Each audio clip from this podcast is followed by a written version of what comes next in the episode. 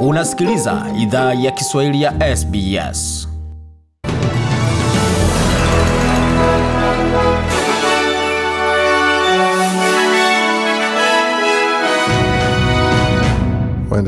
waendelea kuisikia idhaa ya Kiswahili ya SBS ukiwa na migode migerano, tukuletea makala haya kutoka studio zetu za SBS na mtandaoni anani ambayo ni ile sbs.com.au mkwa juu swahili. Lakini kwa sasa tuelekee moja kwa moja katika taarifa ambazo tumeandalia kutoka studio zetu za SBS, tukianzia katika swala zima la ongezeko ya gharama ya maisha nchini Australia, ambapo mweka hazina wa shirikisho Josh Frydenberg ametoa dokezo muhimu kuwa serikali itachukua hatua za kukabiliana na ongezeko la bei ya petroli katika bajeti ya shirikisho ya Jumanne. Bwana Frydenberg ameahidi mfuko wa msaada wa fedha kuwasaidia wa Australia kukabiliana na ongezeko ya gharama ya maisha. Mweka hazina pia ameongezea kuwa hatua hizo zimeundwa ili zisiongeze shinikizo zaidi kwa mfumuko pamoja na kusababisha ongezeko la mapema la kiwango cha riba kutoka kwa benki kuu. Alieleza shirika la habari la SBS kwamba afueni katika vituo vya petroli iko mezani, ila hakusema kama itakuwa ni kupitia kusimamishwa kwa kodi ya mafuta au la. Well, I'm not going to get on the sticky paper with you about individual measures other than to say we recognise petrol prices are higher. This has been driven by international Anasema sitakueleza chochote kuhusu hatua 60% binafsi isipokuwa kusema kuwa. Tunatambua bei za petroli ziko juu, zimesababishwa na matukio ya kimataifa ya bei ya pipa la mafuta imeongezeka kwa senti 50 kuliko ilivyokuwa mwanzo wa mwaka. Hiyo inaenda hadi kwa vituo vya petroli hapa Australia na kuweka shinikizo katika bajeti za nyumba, ila upinzani umesema kwamba matumizi ya hela kabla ya uchaguzi mkuu hayatasababisha wala hayatazubaisha wapiga kura. Mweka hazina kivuli Jim Chalmers alieleza shirika la habari la ABC kuwa chama cha Leba kiko tayari kwa hali hiyo na We expect them to push this problem from one side of the election to the other. Uh, so Nasema tunatarajia watasukuma tatizo uh, hili kutoka upande mmoja hadi upande uh, mwingine wa uchaguzi. Kwa hiyo kama na wakati itakuwa, unaweza tarajia kuwa tutaunga mkono kwa upana, alisisitiza bwana Jim Chalmers. Na wakaji wa Queensland wanaonywa wajiandae kwa hali mbaya ya hewa wakati hali ya hewa hatari inapita katika eneo la kusini mashariki ya jimbo hilo.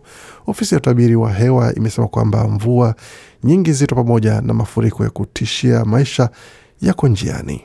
Onyo kali kwa eneo la Sunshine Coast hadi katika maeneo ya mpaka yanayofika hadi katika maeneo ya Darling Downs yametabiriwa kushuhudia ngurumo na mvua kubwa.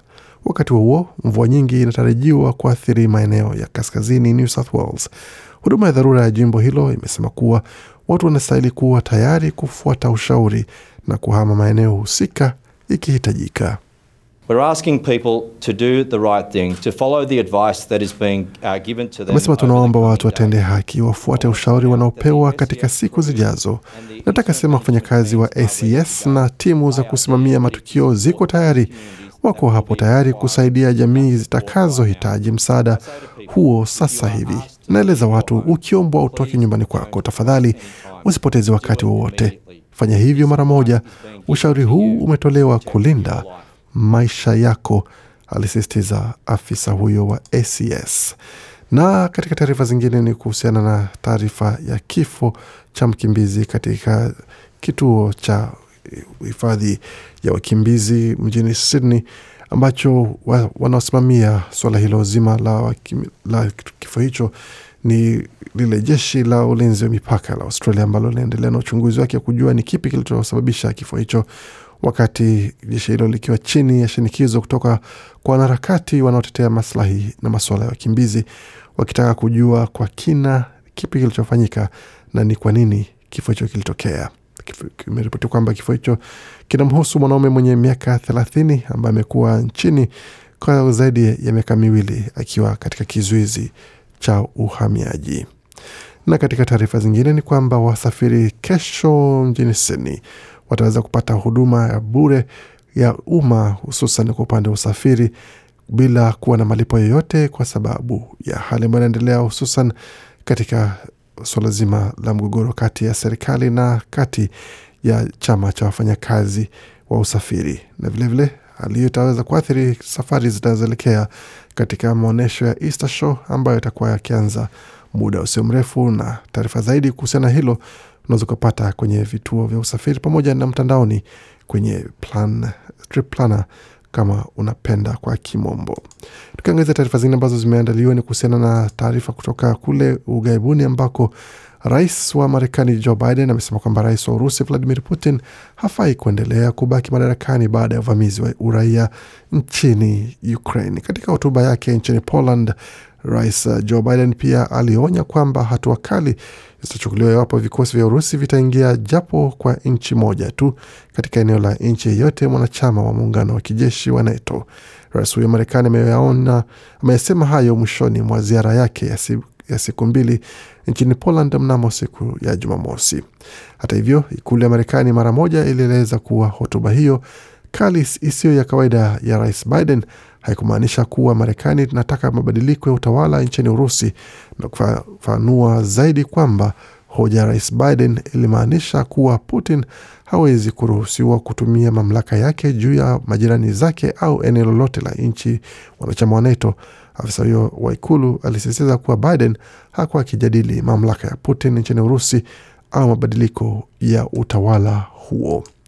Tukiangazia taarifa zingine barani Afrika ni kwamba jumuiya kuu ya kisiasa na kiuchumi ya Afrika Magharibi imesema Jumaa kuwa itaipa serikali ya mpito ya kijeshi ya Mali miezi kumi na mbili hadi kumi na sita kupanga uchaguzi na kuwapa viongozi wa serikali ya kijeshi wa Guinea mwezi mmoja kupendekeza ratiba ya mpito wa kidemokrasia. Jumuiya kuu hiyo imeongeza kwamba baada ya mkutano wa kilele mjini Accra, viongozi wa jumuiya ya kiuchumi ya Afrika Magharibi pia walikubaliana kuwaomba viongozi wa muda wa Burkina Faso kupunguza pendekezo la mpito la miezi 36 hadi muda unaokubalika zaidi. Rais wa tume ya umoja huo Jean Claude Cassibro aliwaambia mkutano wa waandishi wa habari. Afrika Magharibi imekumbwa na mapinduzi mawili nchini Mali, moja nchini Guini na moja Burkina Faso tangu Agosti mwaka elfu mbili ishirini na kuchafua sifa yake kama kielelezo cha maendeleo ya kidemokrasia barani Afrika. Jumuiya ya Taifa 15 wanachama wa ECOWAS imelani mara kwa mara mapinduzi hayo na inajaribu kurejesha mamlaka mikononi mwa raia. Na tukiangazia taarifa zingine katika ukanda wa Afrika Mashariki ni kwamba Kenya pamoja ni Kenya mbalimbali mbali, na nchini, nchini Kenya kaya mbalimbali nchini Kenya zinakabiliana na ukata wa kifedha baada ya bei za bidhaa ku muhimu kupanda kutokana na ongezeko la mfumuko wa bei na kudhoofisha shilingi na kupandisha joto la uchaguzi mkuu wa Agosti 9.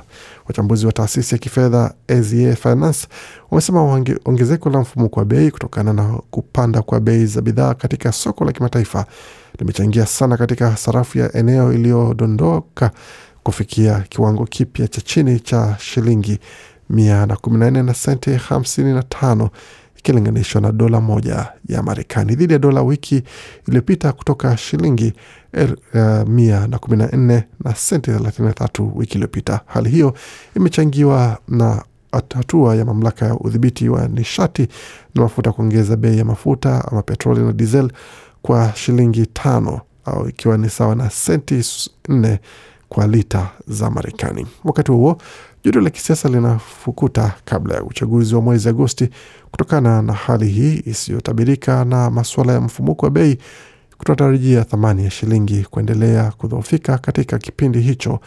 Wachambuzi hao wamesema kupitia ripoti ya kila siku juu ya hali ya soko iliyotolewa Machi 24 na mafuta ghafi ulimwenguni ambayo ilifikia dola 130 kwa pipa Machi 8 yameshuka kufikia dola 121 na senti mbili kwa pipa tangu Machi 24.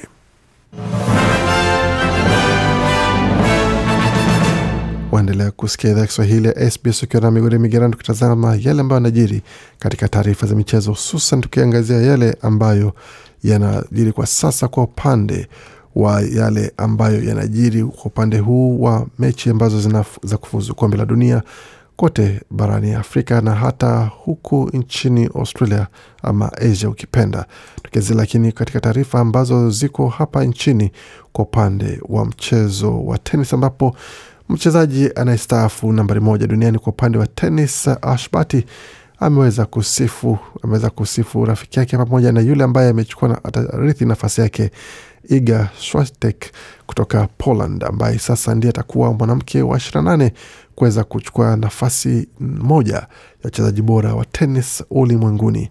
Hii ikija siku chache tu baada ya Ashbati kutangaza kwamba na staafu kutoka mchezo huo na kuweza kulenga maswala mengine ya maisha tofauti na mchezo huo wa tenis. Tukitazama katika taarifa zingine za ndondi, ambapo Timzu amepata ushindi ambao ni wa kuweza kupata majaji wote ambao wamemunga mkono katika ushindi wake wa ndondi dhidi ya mchezaji ama mpinzani wake Terel Gosha katika mechi ambayo ilifanya kule Marekani Minneapolis, akipata alama mia kumi na nne kwa mia kumi na tatu mia kumi na sita kwa mia kumi na moja na mia kumi na tano kwa mia kumi na mbili. Akizungumza muda mfupi baada ya shindano hilo, Bwana Zu alisema kwamba He's a former Olympian. He's got great credentials. So you know, um, ni mchezaji wa Olimpiki wa zamani na ana sifa nyingi sana tena nzuri. Unajua, ni mafunzo mengi ambayo nimeweza kujifunza na bila shaka nimeweza kujua jinsi ya kuweza kujikaza na kujikakamua kuweza kukabiliana na mshindani ama mpinzani wangu bwana Timzu alisema baada ya kutangazwa mshindi wa pigano hilo.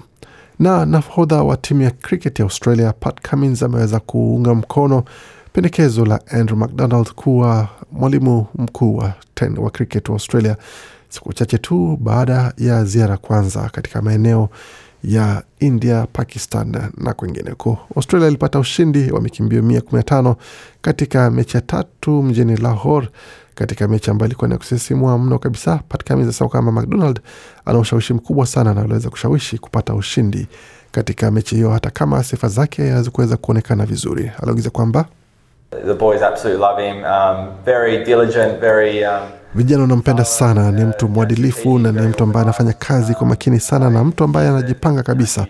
Kwa hiyo amekuwa sehemu kubwa ya ushindi wetu na sehemu kubwa ya ziara yetu, alisema bwana Cummins. Na katika taarifa zingine ni kuhusiana na zile ambazo zimejiri kwa sasa, tukitazama kile ambacho kinajiri kwa upande wa mchezo, tukianzia katika mchezo wa AFL ambapo vichapo vimetolewa pamoja na rekodi kuvunjwa na zingine pia zikiweza kuonekana katika mechi hizi ambapo mchezaji Badi Farah aliweza kufunga goli lake la elfu moja katika mechi ya juzi ambapo aliweza wachezaji pamoja na mashabiki wengi waliweza kuvamia uwanja kuweza kusherekea naye. Na katika mchezo mwingine ambao umemalizika mapema leo ilikuwa ni kati ya St Kilda ambao alipata alama kumi dhidi ya Fremantle zikiwa ni 65 kwa 55 wakati Richmond wakaweza kuwacharaza GWS Giants mia na tisa kwa sabini na tatu wakati North Melbourne wakaonja ushindi dhidi ya West Coast Eagles 74 kwa sabini, kwa hamsini na tisa.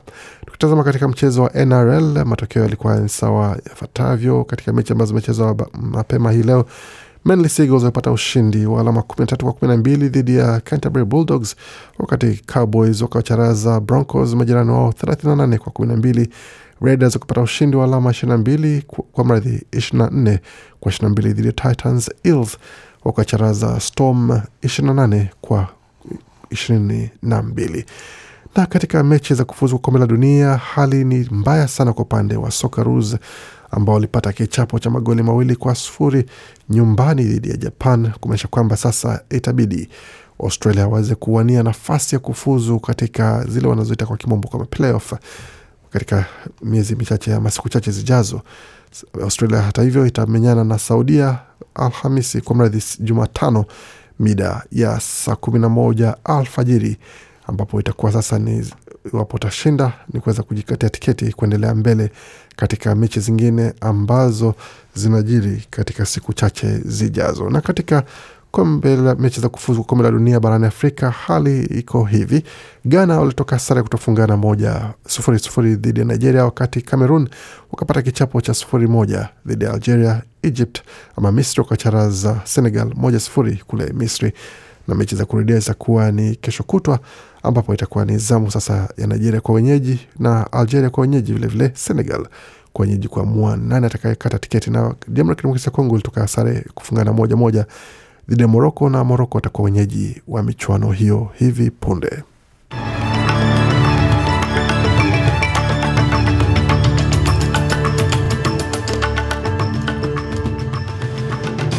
Na tukiangazia hali ilikuwa katika utabiri wa hali ya hewa mjini Sydney kwa sasa nyuzi joto 19.6, wakati Melbourne 19.6, Brisbane 23.9, Melbourne kwa sasa um, kwa mradhi Perth ilikuwa ni 22, Adelaide 21.9, Hobart 20.1, Canberra 14.8 na Darwin kwa sasa nyuzi joto pale ni 26.1. Kufika pone mwisho taarifa habari ambayo tumeandalia. Bakia nasi kwa makala mengine manakujia muda usio mrefu. Waendelea kusikia idhaa Kiswahili ya SBS.